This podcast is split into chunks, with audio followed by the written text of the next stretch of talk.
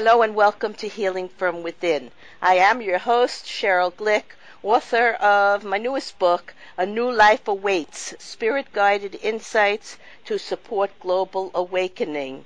And like my esteemed guest, William Arntz, author of How to Suffer in 10 Easy Steps and producer of the film What the Bleep Do We Know, has explored the human and divine aspects of our energetic being to understand how to best deal with creating or manifesting a purposeful and joyful life journey.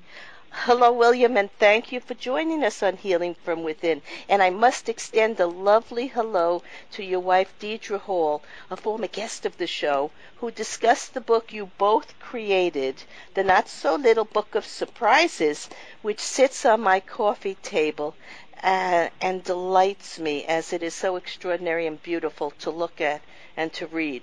For listeners to hear the show Deidre and I shared, please go to the radio page of my website, CherylGlick.com, March 2019 special editions.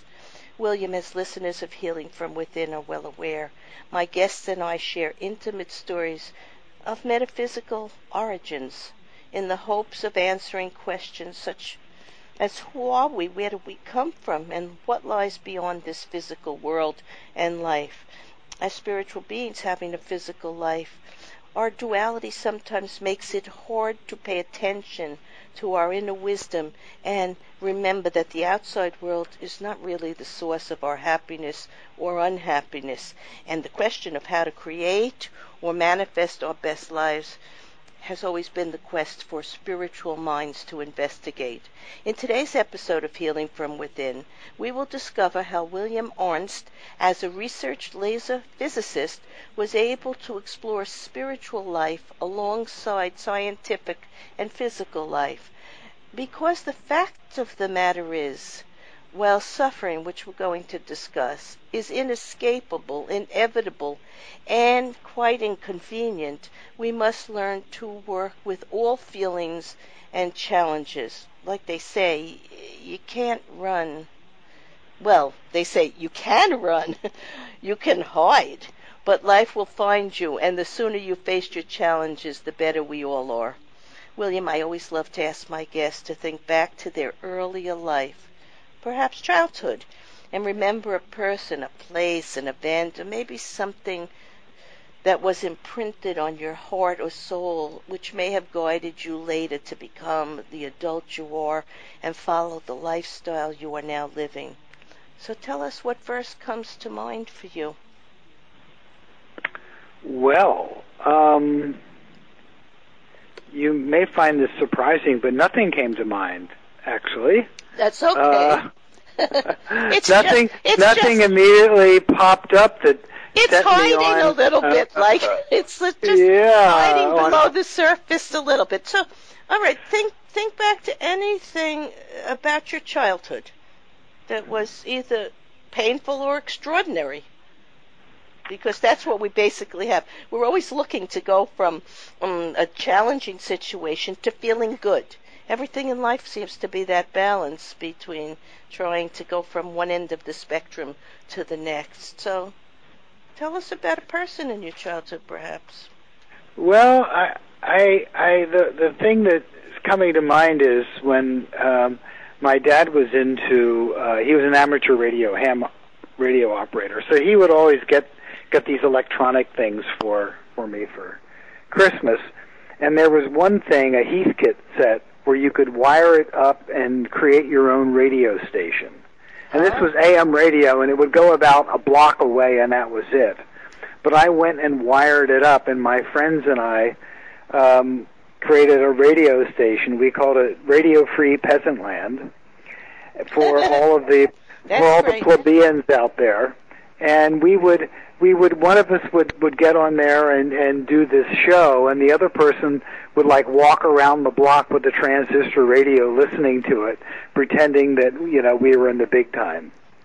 Well, you see, there it is, and here we are on a radio show doing what Yeah, you there you started out doing so so long ago. And and you know what? Uh, you have a very pleasant voice, so you have a voice that can carry a lot of energy and a lot of understanding to people who are listening. So let's go on to so tell us of something of life today and what is most meaningful to your everyday life experience now. Well, what's uh, most uh, what's the biggest thing is really it has to do with um, health and well-being, Mm, and uh, the fact that um, I'm going to turn 70 this year. And so I realized that a lot of the things I have been doing, or I should say, have not been doing that I probably ought to do, or becoming a parent, having to do with just taking more care of the physical body. yes. Um, so really, that's kind of where where my focus has been the last couple months is just making sure that I do all the little things that one needs to do to keep the keep the body happy and healthy. Absolutely, that's a very good goal. Now, you do mention three main factors in how things work here in this life, and uh, I liked reading about them because I'm involved in them all the time. They are duality, entropy, and belief. And you say duality is what philosophers call the inescapable name of the game on planet Earth. It took me a long time to realize that I was uh, fading in and out of a duality between my spiritual st- self and my physical self as I had my step in my feet in another world because I'm a medium and I, I it took me a long time to understand how that works. So tell us something about it. About duality, well, it's the play. It's the play of forces. It's the dance. It's the Maya. It's all those things that just, you know, back and forth, back and forth. Now, one thing I'd like to say is that it's looking like over the last couple years, duality has become more and more pronounced. And we see this in the polarization that um, we're experiencing in America, but this polarization is actually happening all over the world. Yes. And it's like this energy wave that has come in and is really turning up the volume on this duality or the and the polarization of it. And because you think about you know 20 years ago, where there was a difference in political parties, but you know people there was a difference, but people basically got along. Yes. There was a certain civility, but you don't see that uh, these days. The Well- polarization has gotten so intense um, that that's it. So for for those interested in duality, we're we're we got a ringside seat right now because this is duality on steroids. Yes, well, I think it is spirit helping, helping an awakening on a large scale of humanity because of the many problems we have on the planet to support uh, the number of people living here and the environment. And, and, and I think it's very necessary for us to take a, a leap of faith into a higher dimension of consciousness and living with uh, the higher values of universal law or energy. Uh, we've lost a lot living in the physical world, and social media and the rapid uh, advancement uh, of how we're receiving so much information is overloading our natural system of connecting to spirit and the earth and the simpler things, what you just said about taking care of your body. We can enjoy a long, healthy life if we slow down and we respect ourselves, others, and the process of a physical and a spiritual life. Uh, But a lot of the spiritual connection has been lost. And it's almost like the universe is trying to get us to awaken and remember who we are, what life is about, and how we can improve it. And you're right, it's happening on a very big scale right now. Yeah. So you go on to talk about the suffering. We want to get on to suffering. Now, I always say to pe- people uh, when I do an energy healing session with them, we have many choices. We can choose to be joyful, we can choose to be healthy, we can choose to to serve other people, and we can choose to suffer. Because some suffering will come into our reality because it's just the way of the physical world. But we don't, we have to feel it, we have to know it, we have to live through it, but we don't have to embrace it as our whole game, so to put it. So tell us about why do you call suffering the gorilla in the room? I call it the gorilla in the room because it's the thing that basically um, people tend not to talk about it directly, and also it's it's also the girl in the room isn't that it motivates so much of everything that people do. People go to all sorts of ends to avoid suffering to make sure it doesn't happen. You know, why do you want to earn a whole bunch of money so I don't suffer lack? You know, why do you want to find the your true love so I don't suffer loneliness? So mm-hmm. there's so many things, you know, people don't want to suffer insecurity so they they get all this stuff around them. So it's the girl in the room and then it's this hidden thing that's motivating so much of our lives eh, on the on the one hand and on the other hand once it lands once something happens in in your life and you're suffering people tend not to talk about it people don't want to deal with it people don't want to just sit with it and experience it and get the lessons out of it they want to run away. They want to turn on the TV. They want to get married to their iPhone. They want to do mm. all this stuff.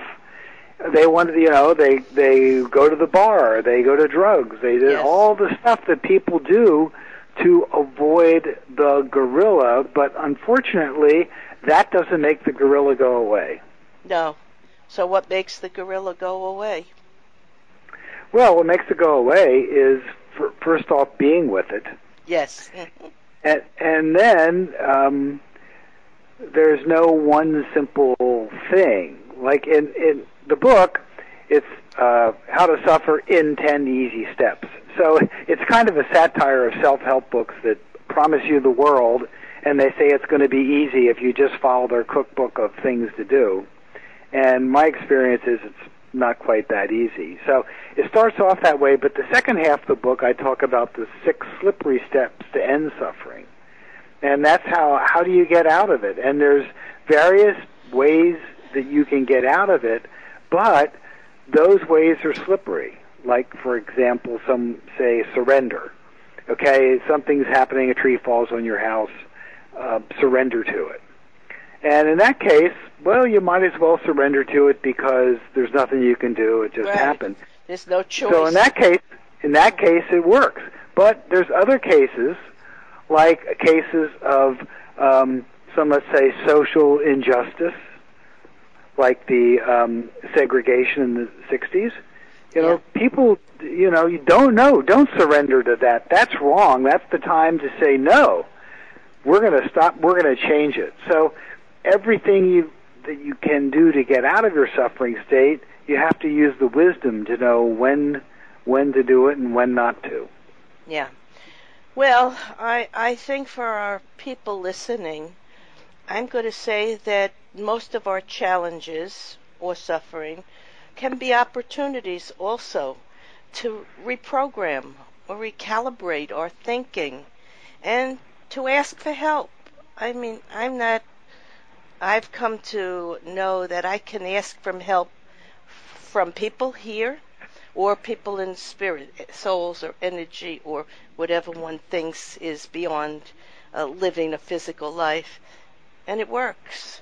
So I have discovered that for me to be a truth. And most people are afraid to show vulnerability but it's only by showing vulnerability that you really are living and that you are really taking these challenges and you are moving beyond them, above them, rising above them. So uh, there are many ways to do it, but the first thing is to accept it. The first thing is to know it, uh, to recognize it, and not to be too frightened by it.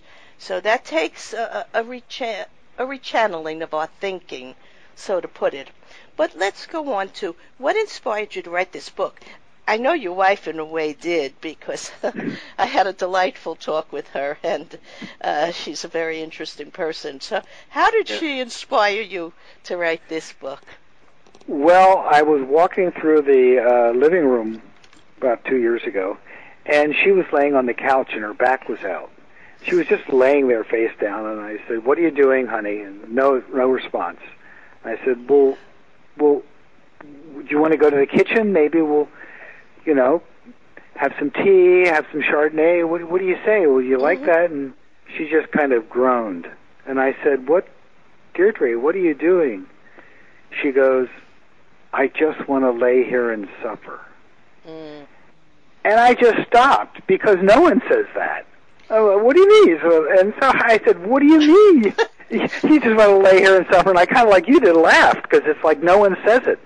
So I said, well, you just want to lay there and suffer? And she goes, yes, I, I just want to perfect my suffering. Well, she knew something very important that the only way she could get through it would to Yeah. be in it and to you know that reminds me when I was 3 years old I looked up at the sky I used to lay on the ground and cry and everyone would just leave me alone but one day I was laying on the ground in the Catskill Mountains and I looked up at the sky and I remember this clear as a bell and I said why did you drop me here I, I don't know who I was talking to, but I was talking to the, I don't know, but I knew there was such suffering here.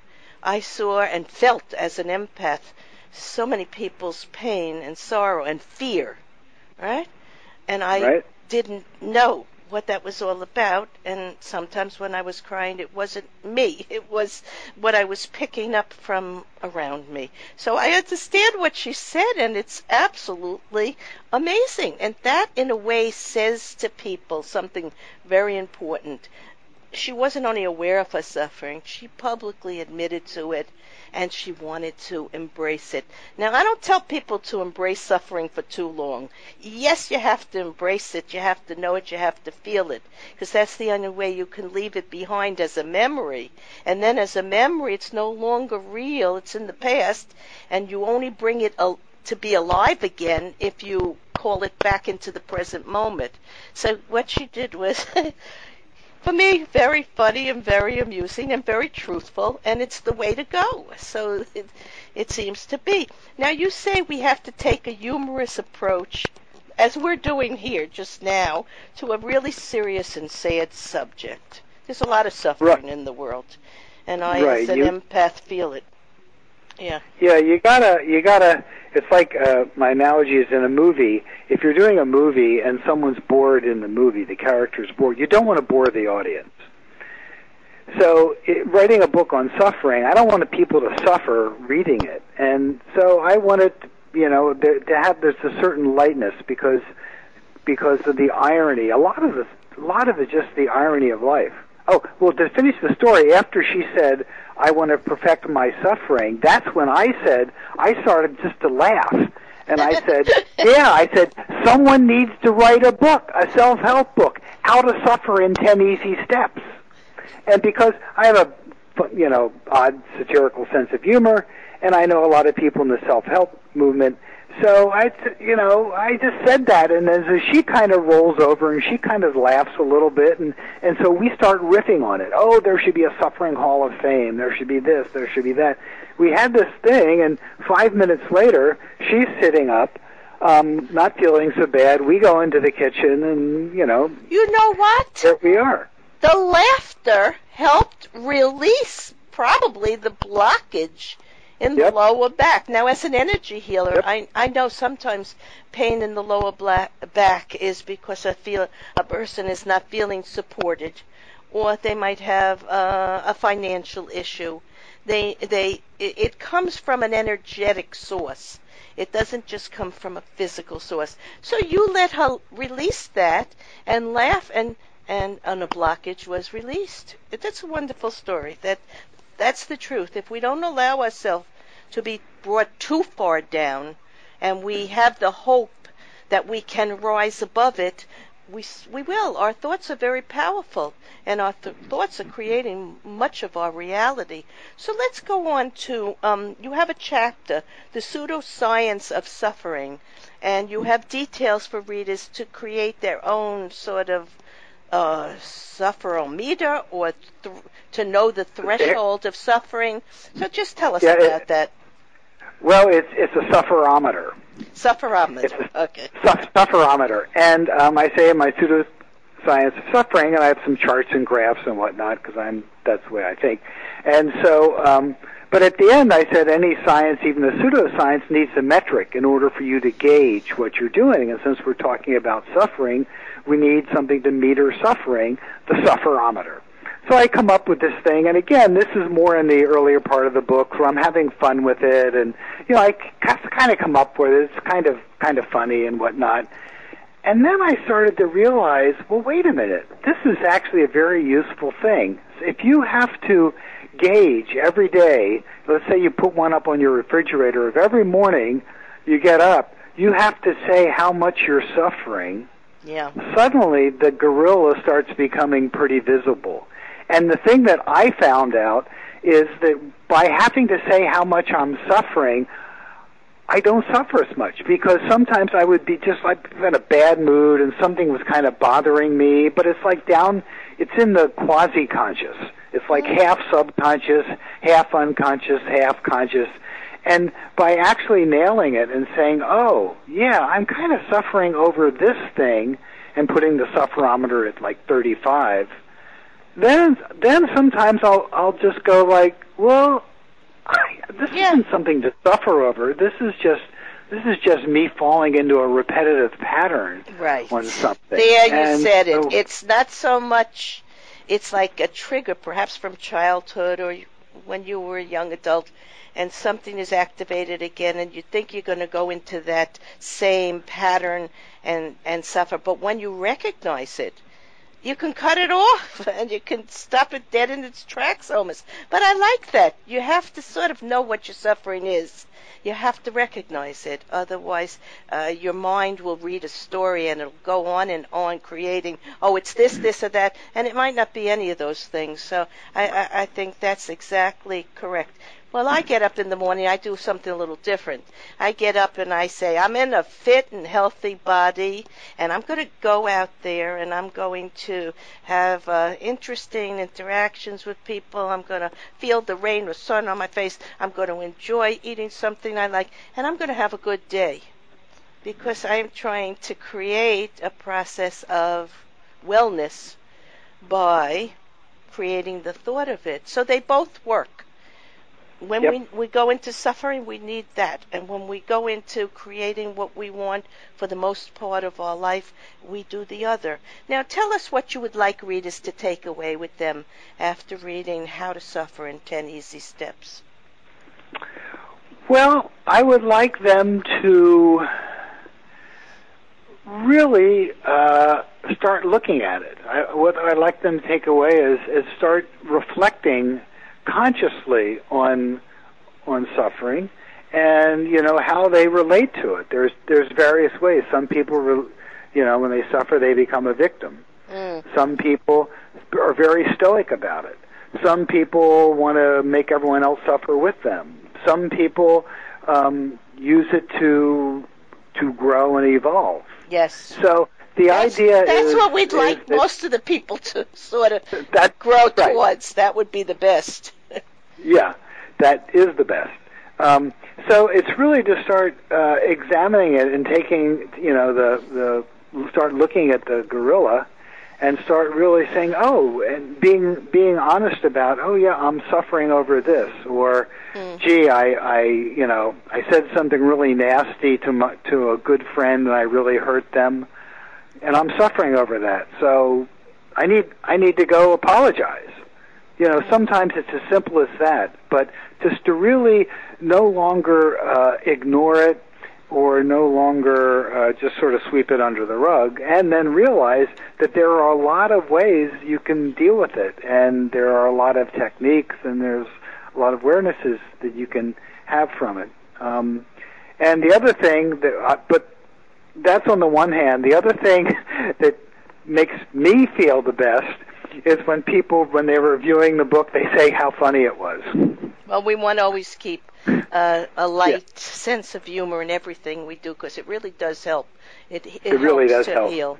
So I want to thank you, William Arntz, author of How to Suffer in 10 Easy Steps, for sharing ideas of different philosophies, religions in your book, Self-Help health authorities as they seek to understand the duality of life in a physical sense and transcend that reality so we can experience pain and suffering as a natural state of the human condition, but offer hope that it is indeed just an opportunity to learn, grow, and appreciate life more. To read more and to purchase this book, go to williamarntz.com. Is that correct? No, go to howtosuffer.me. Okay, thank you. In summarizing today's episode of Healing from Within, we have taken an internal deep look at a topic which affects every human being, but is often thought of as uh, necessary and unavoidable, but we can look at it from a new perspective, perspective as William has. We can find ways to benefit in all experiences, good or bad, and transcend the challenge with courage, wisdom, and a realistic look at who we are. William describes Catherine, an ancient visionary in the Middle Ages who devoted her life to God and suffered greatly, as that was her chosen path to God. And William writes, Apparent, apparently Catherine is not done with her investigation into suffering. While visiting the Basilica of St.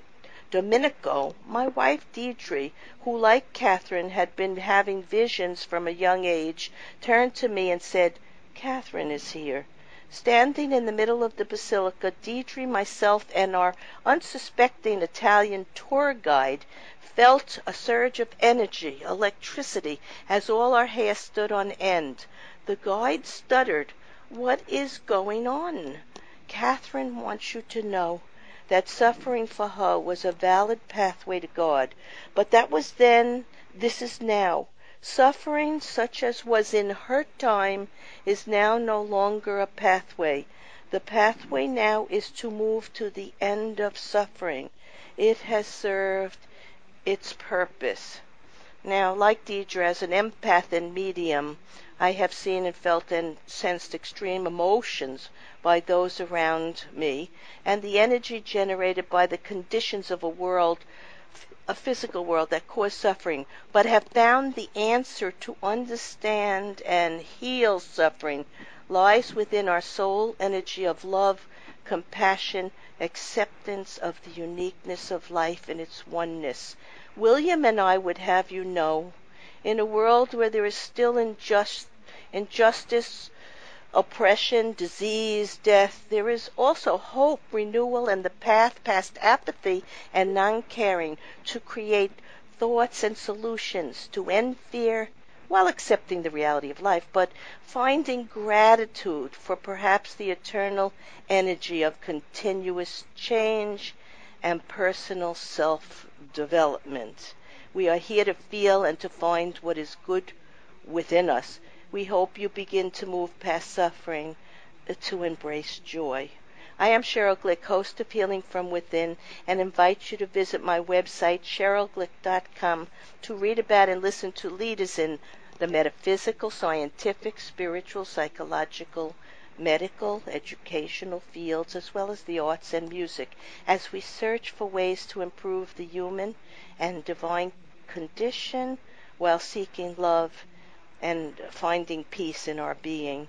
Shows may also be heard on webtalkradio.net and dreamvision7radio.com. Thank you.